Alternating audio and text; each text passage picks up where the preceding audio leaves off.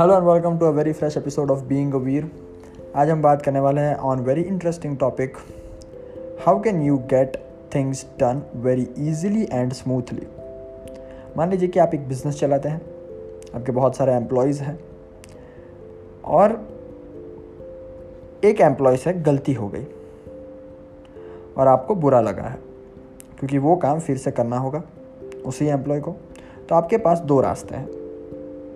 या तो आप उसे डांटें और डांट कर आप उसे प्रेशर करें कि काम ठीक से करो। और दूसरा रास्ता ये है, जो ज़्यादा इफ़ेक्टिव है, कि आप उसे प्यार से बोलो। पर कभी कभी सिचुएशन ऐसी होती है कि प्यार से बोलने से काम नहीं होता। तो कैसे हम बहुत इजीली और स्मूथली काम जल्दी करवा सकते हैं?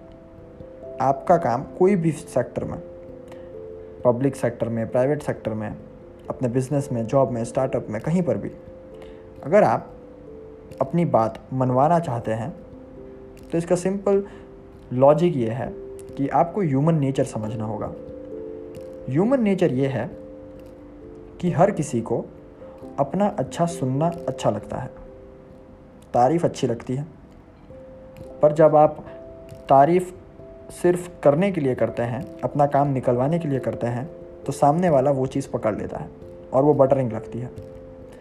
तो आपको तारीफ़ करने से पहले जेन्यूनली फील करना है कि सामने वाला किस चीज़ में बेहतर है।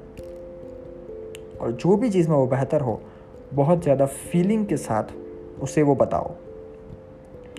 और जब आप ये बता रहे हो, तब ये तारीफ़ के पीछे का जो इंटेंशन है, जो आपको काम करवाना है, वो भूल जाओ। तारीफ़ इतनी प्योरली करो कि सामने वाले को वो तारीफ़ फील हो जाए, उसको अच्छा लगे और बटरिंग ना लगे। तो हम एग्ज़ाम्पल लेते हैं एक। मान लीजिए कि आप एक बिज़नेस में हैं और आपके बहुत सारे एम्प्लॉयज़ हैं। एक एम्प्लॉय ने गलत काम कर दिया, जो आपको अच्छा नहीं लगा। और आपको उसके पास से वही काम दोबारा करवाना होगा। तो आप ये टेक्निक यूज़ इस तरह कर सकते हैं कि आप अपने एम्प्लॉय को बुलाएँ उसकी जो अच्छी चीज़ है पहले, वो याद करें, वो फील करें और उसको बताएँ, जिससे कि उसको अच्छा फील होगा। और जब चीज़ें नॉर्मल हो जाए, सामने वाला अच्छा फील करने लगे, तब उसको बोल दो कि ये काम गलत हुआ है, मुझे लगता है, और ये काम फिर से करना होगा। मुझे पता है कि तुम ये काम फिर से बहुत अच्छे तरीके से कर सकते हो। सो बहुत जल्दी ये काम ठीक से कर देना। I have hopes from you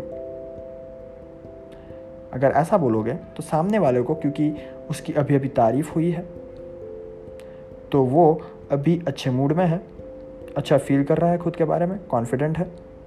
और जब आप उसके पास से कुछ मांगते हो तो इस तारीफ़ के बदले में वो आपको कुछ देना चाहता है। और वो आपको काम करके देगा बहुत अच्छी तरीके से। और जब आप ये बोल देते हो कि आपको उनके पास से ज़्यादा होप्स हैं तो कहीं ना कहीं उनको ऐसा फील होता है कि उनकी इम्पोर्टेंस है। तो लोगों को इम्पोर्टेंट फील कराना भी इम्पोर्टेंट है। क्योंकि जब आप बार के वहाँ जाते हैं, ढाठी कटवाने तो वहाँ पर पहले उस बियर्ड को गीला किया जाता है पानी से फोम से।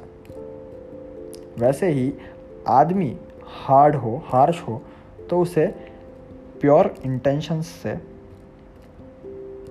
हमें डील करना होगा।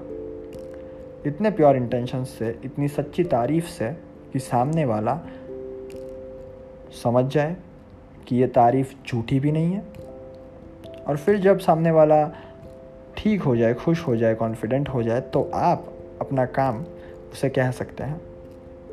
तो क्योंकि सामने वाला खुश है आपकी बात से, वो आपका काम बहुत अच्छी तरीके से इफ़ेक्टिवली कर देगा।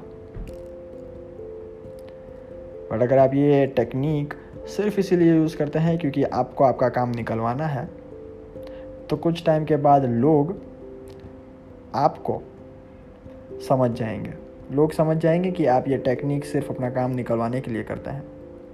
तो आपको टाइम टू टाइम काम हो, ना हो कांटेक्ट रखना है लोगों के साथ, उनकी अच्छी बातें पॉइंट आउट करनी है। जब वो गलती करे तो आप तुरंत पॉइंट आउट करते हैं। तो जब कोई अच्छा करे तो उसे बहुत अफेक्शन के साथ, बहुत रिस्पेक्ट के साथ उसे वो बताओ कि ये काम उसने बहुत अच्छा किया है। तो टाइम टू टाइम लोगों की थोड़ी थोड़ी छोटी सी तारीफ़ करने से लोग खुश होंगे। और वो आपको रिटर्न में बहुत ज़्यादा रिस्पेक्ट और प्यार देंगे। I hope you got the all point thank you very much for listening to this podcast will be right back with another new podcast with another very interesting topic because reality check is very important thank you love you all